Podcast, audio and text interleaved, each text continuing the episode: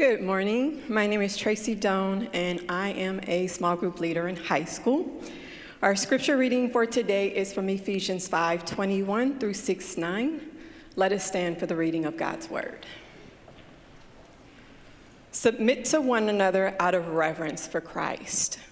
Wives, submit yourselves to your own husbands as you do to the Lord. For the husband is the head of the wife, as Christ is the head of the church, his body of which he is the Savior.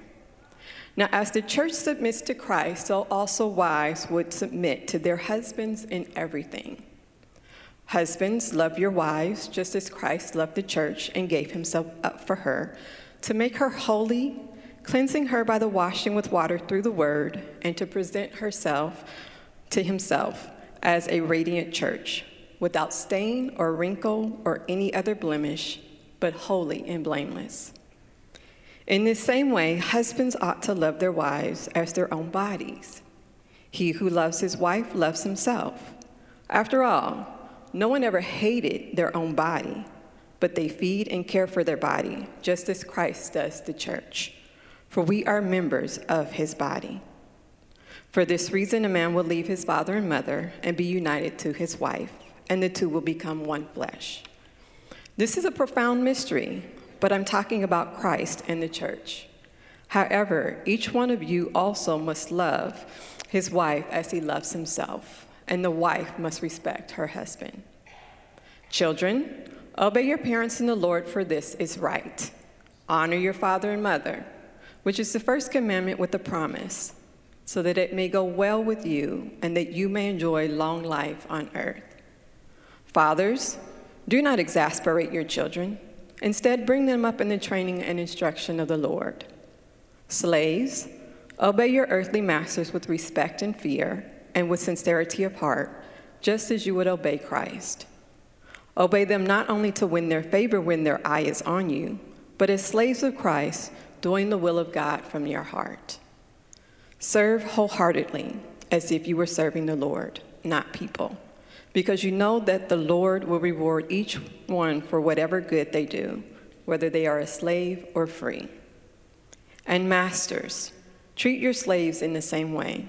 Do not threaten them, since you know that he who is both their master and yours in heaven, and there is no favoritism with him. This is the word of the Lord. You may be seated.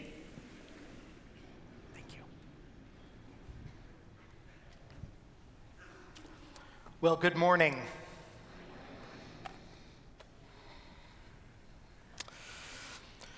The passage in our reading today from Ephesians is what Bible scholars sometimes call a household code.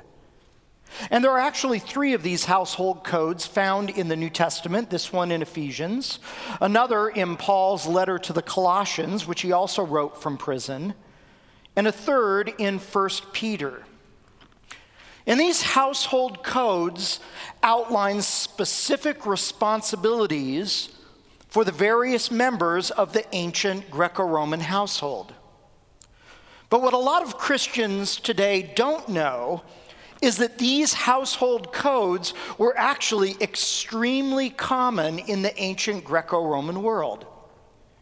The earliest of these household codes go back to the writings of Plato and Aristotle pagan Greek philosophers who lived more than 300 years before Jesus was born and before Paul wrote these words. In fact, Aristotle's household code in his work Politics has the exact same three categories that we find here in Paul husbands and wives, fathers and children, slaves and masters. And in addition to these Greek philosophers, centuries before Jesus, there were many Roman writers who wrote at the same time the New Testament was being written. I, can almost picture Plutarch's household code, the advice to the bride and groom being able to be purchased from Amazon in a special gift edition so you could present it to a newly married couple in ancient Rome. These household codes were part of the fabric of family life in ancient Greco Roman society. And Paul is writing his letter to the Christians in the city of Ephesus who had grown up in a culture where these household codes from Plato, Aristotle, Plutarch, and others had dictated household expectations and responsibilities for more than 300 years. And the thing to know about these household codes that we find outside of the Bible is that all of them are based on an assumption. An assumption that the world is structured according to a rigid and fixed chain of command of who's in charge. And this particular assumption comes from the Greek and then the Roman view of God and the spiritual world. Both the Greeks and the Romans believed that the spiritual realm was a fixed hierarchy of different gods, with, of course, Zeus, or by his Roman name Jupiter, being at the very top of this chain of command. And they believed that, that just as the spiritual world had this spiritual chain of command, that human society mirrored that that. And so the human world had a chain of command with free men at the very top, like Zeus or Jupiter was, followed by women, followed by children, followed by slaves. For instance, Aristotle puts it this way in his work Politics. He says, The male is by nature fitter for command than the female. And then later, the courage or the virtue of a man is shown in commanding, the courage of a woman in obeying. Now, we read these statements today and we might find them outrageous or countercultural or offensive, but they were part of the very nature of the ancient Greco Roman way of looking at society. In fact, every ancient culture that worshiped multiple gods, where there was a fixed chain of command in their belief system, also believed that society was a fixed chain of command as well, with free men at the top, then women, then children, then slaves. The word we use today to describe this way of looking at the world is patriarchy or patriarchal.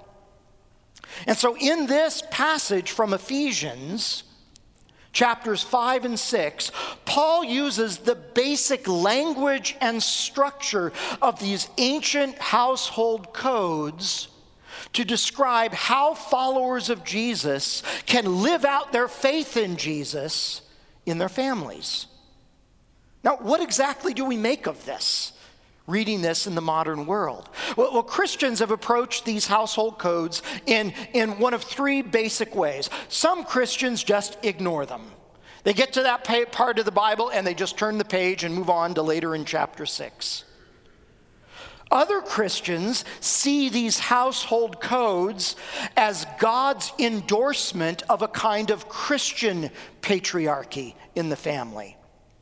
And so these Christians read these household codes as evidence that God's design for the Christian family is a kind of Christian patriarchy where, where the husband is in charge of the family because he's a man, and then his wife and then his children follow his leadership. This is the view I learned as a brand new Christian. This view of family life is essentially the same as Plato, Aristotle, and Plutarch, but it has some Jesus mixed in. Finally, other Christians, and for full disclosure, I'm going to be in this third category today, read these household codes on two different levels. On the surface of it, these codes use the same structure and language that the Greeks and then the Romans have been using to describe family life for more than 300 years. In fact, many Bible scholars believe that Paul is actually consciously emulating Aristotle's words from politics here in Ephesians 5. So, on the surface, it appears that Paul is accepting and adopting the same framework of these other ancient Greco Roman household codes. But then, when you begin to dig deeper at a deeper level, you begin to see that Paul is actually redefining family life in a radically different way in light of the coming of Jesus. Now, why would Paul do this? If Paul doesn't agree with Aristotle's view of the spiritual world, and if he doesn't b- agree with Aristotle's assumptions and conclusions about family life, why would he mimic Aristotle's language and structure here? Well, I think there's a pretty compelling answer. When Paul wrote Ephesians, he was sitting in a Roman prison cell. He was awaiting trial on the charge that his message about Jesus was dangerous to the stability of Roman society. We know from the Bible that in the early days of the church that the message of Jesus was particularly attractive to those who were lower on the chain of command of ancient Greco-Roman society, particularly among women and among slaves. In the early days of the church, it was very common for wives to come to faith in Jesus apart from their Roman husbands, and for slaves to come to faith in Jesus apart from their slaveholders. And as the early Christian church began to spread throughout the Roman Empire, the Roman ruling class began to take notice. See, the Roman ruling class viewed any disruption of the traditional household chain of command as dangerous. And this actually goes back to the philosopher Plato. Maybe you studied his Republic in high school or college. In Plato's Republic, he taught that the household is a microcosm of civilized society. And so, if there's any breakdown in the traditional chain of command of the household, Plato says that that was a very threat to the stability of society itself. And so, when Paul wrote in what's arguably his very first letter, the book of, of Galatians, chapter 3, these words There is neither Jew nor Greek, neither slave nor free nor is there male and female, for you are all one in Christ Jesus. Those words would have struck fear into the hearts of those who read Plato's Republic and believed what Plato taught about the household unit. Paul's imprisonment, his impending trial, were proof that the Roman ruling class had become increasingly nervous about Christians. And so, here in Ephesians and also in Colossians, another one of his prison epistles, Paul uses the language and the structure of these traditional Greek and Roman household codes in part to quell fears of the Roman ruling class who might read these words that they had about Christians. By using the language of Aristotle, Roman non Christians who would read these words might think that the Christians were not so dangerous to society after all.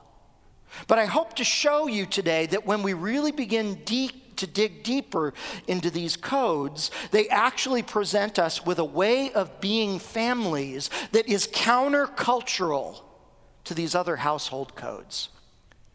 Now, we've been in a series through Ephesians called Becoming.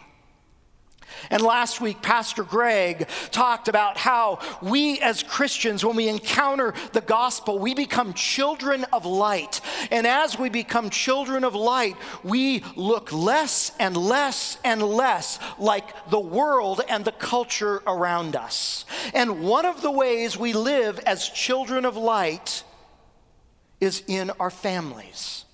We become God's family in our own family.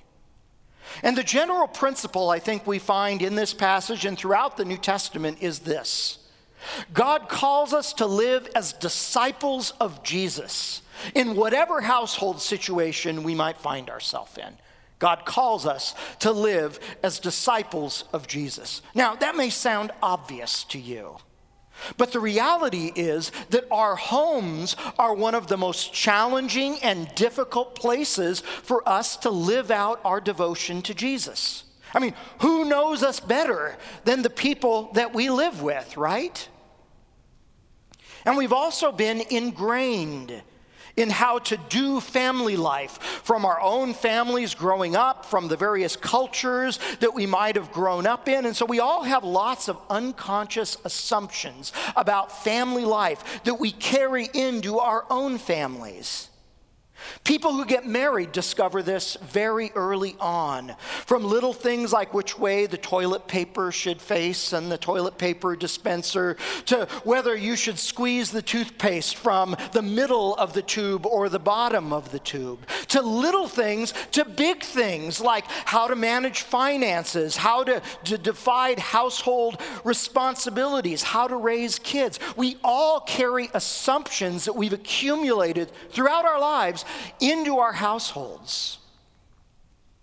And so we're called to live as disciples of Jesus in that context. I also phrase this principle this way because I know here at Lake Avenue Church, we have people in all kinds of household situations. We have both married people and unmarried people who are involved, committed members of Lake Avenue Church. And so the focus of this message is not if you're not married, you should be. The focus of this message is if live as a follower of Jesus and no matter what household, family situation you find yourself in. Be faithful to follow Jesus in that setting. So, with that in mind, let's look at how we might become God's family in our families by looking at the three categories that Paul uses here, beginning with husbands and wives in verses 21 through 33. I've included verse 21 in our reading today because in the original Greek, verse 21 provides the verb for verse 22. Without verse 21, we don't know what Paul is saying to wives in verse 22. In Greek, the verse literally reads, submitting to one another out of reverence for Christ, wives to your own husbands. So verse 21 provides the verb. And as Pastor Greg mentioned last week, in, in, the Greek, this word submitting is a participle, and it is parallel to three other participles that come before it in verses 19 and 20. The, the word speaking, the word singing, and the word giving thanks. Just as speaking to one another in psalms, hymns, and spiritual songs, and just as singing from our hearts, and just as giving thanks to God are evidence of the filling of the Holy Spirit earlier in chapter 5, so also is submitting to one another out of fear or reverence for Christ. So, verse 21 presents mutual submission as a universal command for all followers of Jesus, no exceptions, both men and women, both husbands and wives. Submitting to one another is one of 59 different one another commands that we find in the New Testament. And these one another commands form the basic framework for how followers of Jesus Christ live out their faith in their relationship with other followers of Jesus. And they include commands like praying for one another, loving one another, forgiving one another, encouraging one another, and here in Ephesians 5:21 submitting to one another. So Ephesians 5:21 means that Christian husbands and Christian wives will submit to one another as an expression of their loyalty to the lordship of Jesus in their lives. And then in verse 22, Paul addresses wives in particular to make sure that wives understand that their husband and their relationship to their husband is not an exception to that universal command. Submit to one another, and wives, be sure to pay close attention that you are living out this command in your marriage, in your relationship with your husband. In verse 23, Paul uses an illustration. A Christian husband and a Christian wife in marriage are like a head attached to a body, just like Jesus is the head and the church is his body. Now, it was common in ancient Greco Roman society for the language of headship to be used to describe the family. Look no further than Aristotle in his book Politics. He says, The rule of the household is a monarchy, for every house is under one head. So Aristotle uses the word head to describe who's the boss, the person in charge. He, he uses the image of a king with the king's subjects. Paul uses the same language Aristotle uses, but I think he means something very differently. You see, in the previous chapter of Ephesians, chapter 4, Paul has already used this word picture of head and body in a very different way than Aristotle did. Ephesians 4, verses 15 and 16 says this We will all grow to become, in every respect, the mature body of Him who is the head, that is Christ. From him, the whole body, joined and held together by every supporting ligament, grows and builds itself up in love as each part does its work. So, the way Paul talks about a head and a body in Ephesians isn't focused on who's the boss or who's the king. He uses it in chapter 4 to describe the inseparable oneness that exists between Jesus and his church. And I think he's doing the same thing here in chapter 5. He's using the image of a head and a body to emphasize the inseparable oneness that exists between a Christian husband and a Christian wife within the covenant bond of marriage, this unique relationship. In verse 25, Paul shifts his attention to husbands and urges husbands to love their wives as Christ loved the church. In ancient Greco Roman society back then, it was very rare to hear people talk about love in marriage.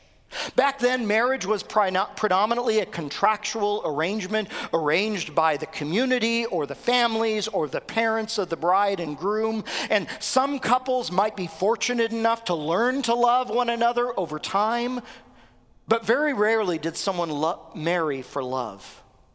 None of the ancient household codes that we find from the Greeks or the Romans talk about love and marriage. They're all focused on this chain of command who's in charge. But here, Paul commands husbands to love their wives. And just as Paul's command for wives to submit to their husbands is set within the context of this broader command to submit to one another, so also this command of husbands to love their wives is set within the broader context of the Christian command to love one another. There's really not that much unique that Paul says to husbands here that the rest of the Bible doesn't say about how all Christians should be treating each other.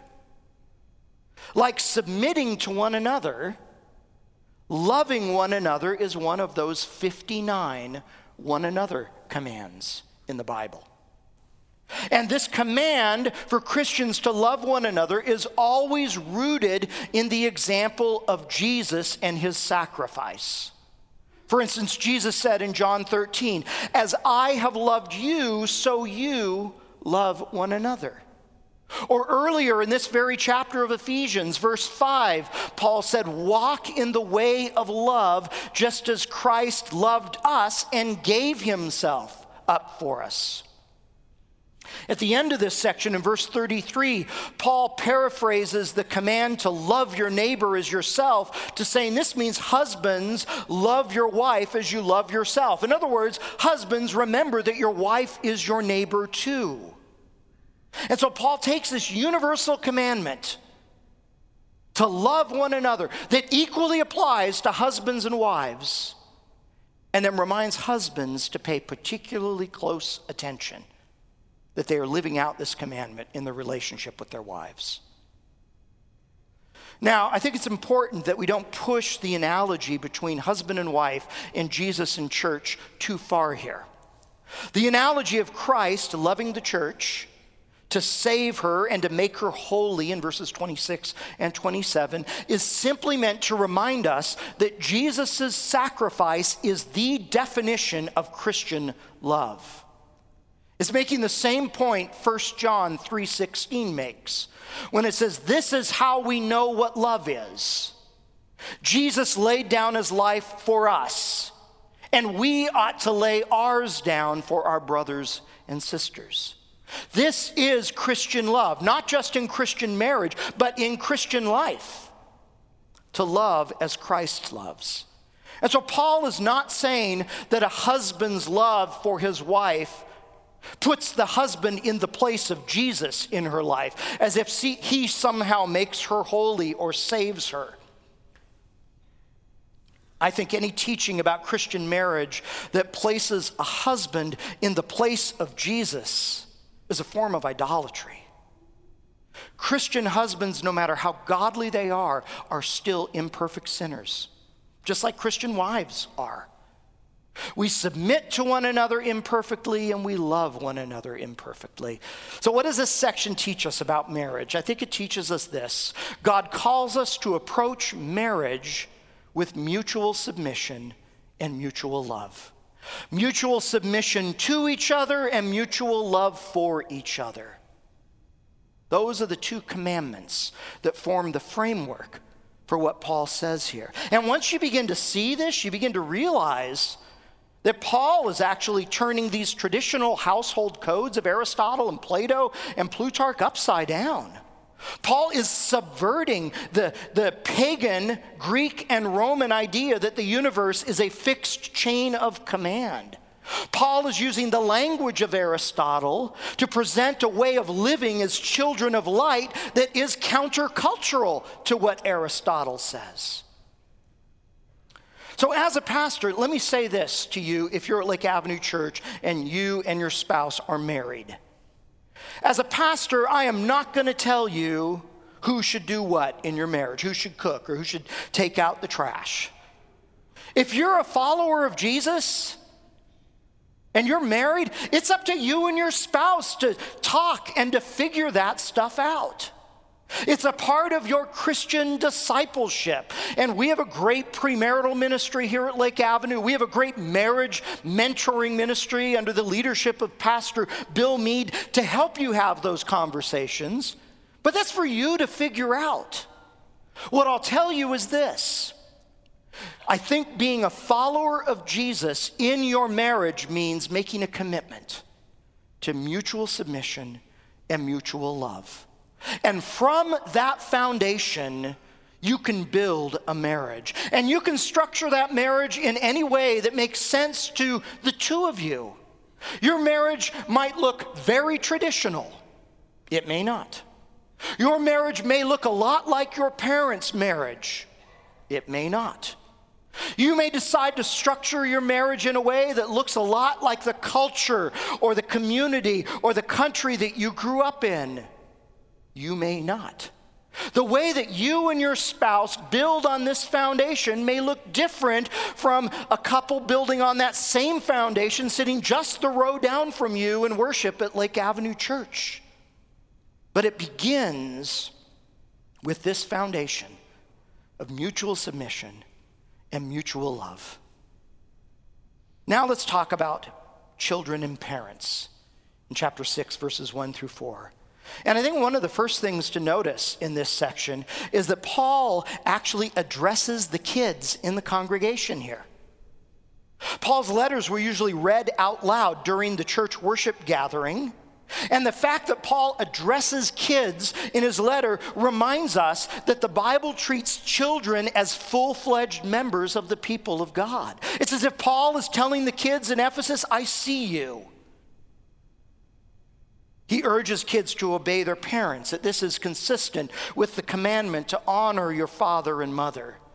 And notice that he, he doesn't say to just obey the father as these ancient Greco Roman household codes would do. But deeply rooted in his Jewish tradition, he puts father and mother on equal footing. Paul is assuming here, of course, that parents, that this is a Christian family, that parents are seeking to raise their children in, in a godly way. But then in verse 4, Paul focuses on fathers who, in Greco Roman society, had the most power and authority, that they shouldn't provoke their children to anger. Most ancient Greco Roman household codes would say, Fathers, rule over your children because you're in charge. But instead, Paul here says to fathers, Be gentle and restrained, wise and thoughtful. Bring your children up in the training and the instruction of Jesus. And so here's a, a, second principle we learn about becoming God's family in our own.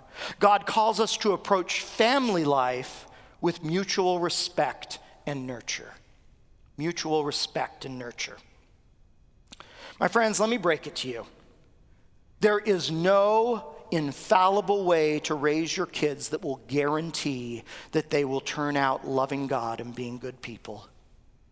And so I'm not going to stand up here and tell you to be more strict or less strict. I'm not going to stand up here and tell you when your kids, if they're teenagers, should start dating, or, or if you have a baby, whether you should feed her um, whenever she cries or put her on a schedule, or how you should approach school decisions with your kids. What I'll tell you is this God wants you to live out your devotion to Jesus with your kids. And it starts with a commitment to mutual respect and nurture. And if you're a child, God wants you to live out your devotion to Jesus in your relationship with your mom and dad. Being respectful and open to instruction, knowing that this is just a temporary season of your life. It'll be over before you know it. And before you know it, you'll be an adult making your own decisions. And I think this is a good time to mention we have a lot of wise parents here at Lake Avenue Church. I, I greeted our two mothers of preschoolers groups uh, last month, and one of the things I said to them is We, the people of Lake Avenue Church, have been making mistakes raising our kids for 121 years. We've learned a lot along the way. There is tremendous wisdom in this room, not just from our mistakes, but also from our victories, the things that we've done right. One of the division goals for Family Life Ministries this year is to charter a new parenting ministry team to make that wisdom more available to the parents at Lake Avenue Church. So stay tuned as they begin to un- unfold that. But it starts with mutual respect and nurture. And that brings us to the final pair slaves and masters in verses 5 through 9. When Paul wrote these words, roughly one third of the people in the Roman Empire were slaves. And at first glance, Paul seems to be endorsing slavery. And again, I think this is intentional. He's writing from a Roman prison cell, awaiting trial to quell any fears that the Christian church was encouraging a slave uprising. But when you actually read what Paul says, He's actually subverting the very idea of slavery. Uh, on the surface of it, he says what Plato and Aristotle and Plutarch say slaves obey your masters. But dig a little deeper. He seems to be saying, obey not because any man owns you, but because you belong to Jesus. You are not property you're a person, you're a servant of Jesus. And so if you find yourself as a slave, live out your devotion to Jesus. Be a servant of Jesus. But then in verse 9, he gets really radical. Masters, treat your slaves in the same way. In the same way. Everything Paul says that slaves should do with masters Paul is saying masters should do with slaves. Then he reminds them do not threaten them, since you know that both their master and your master in heaven, and there is no favoritism with him. In other words, in society back then, slaves and masters might be part of this Greco Roman chain of command, but not so in the church. Not so in the eyes of God. And, and masters might have power and authority over slaves in society, but Paul is saying they should remember that they are equal and they will be accountable for God for how they have stewarded whatever power society has given them. According to Baylor University professor Rodney Stark, it was these very words that would be the seeds that over time would grow into the Christian abolitionist movement. That it was Christians centuries later in England and America who, meditating on what Paul is really saying here, reading it on this deeper level, would, would come to the conclusion that slavery is incompatible with the Christian faith and that it should be abolished. And today, Christians all over the world condemn the practice of slavery because of reading these words with listening ears. Now, it's tempting for us to skip over these words today because we may not see any overt examples of slavery in our own communities.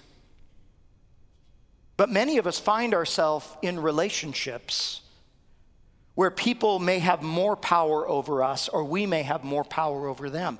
I think of Christians who work in law enforcement or who work in prisons. I think of Christian teachers and college professors who are entrusted with students. I think of Christians in the military or who hold political office or anybody who supervises anyone in the workplace. We all find ourselves in relationships where there is a power differential that is unequal. So, how do we become the family of God in those relationships? Well, God calls us to approach these unequal relationships with mutual equality and accountability equality and accountability. No matter what the power differential, no matter how slight or how big it might be, as followers of Jesus, there is no partiality with God. We are equal in the eyes of God.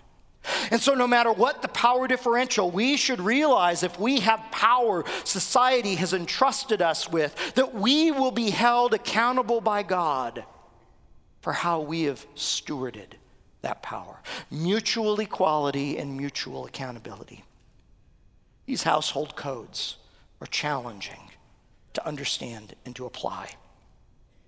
They're an example of how Paul applied Christian discipleship to a very specific situation, to Christians living in the city of Ephesus, where 300 years of Greco Roman household codes had dictated and shaped their expectations about family life.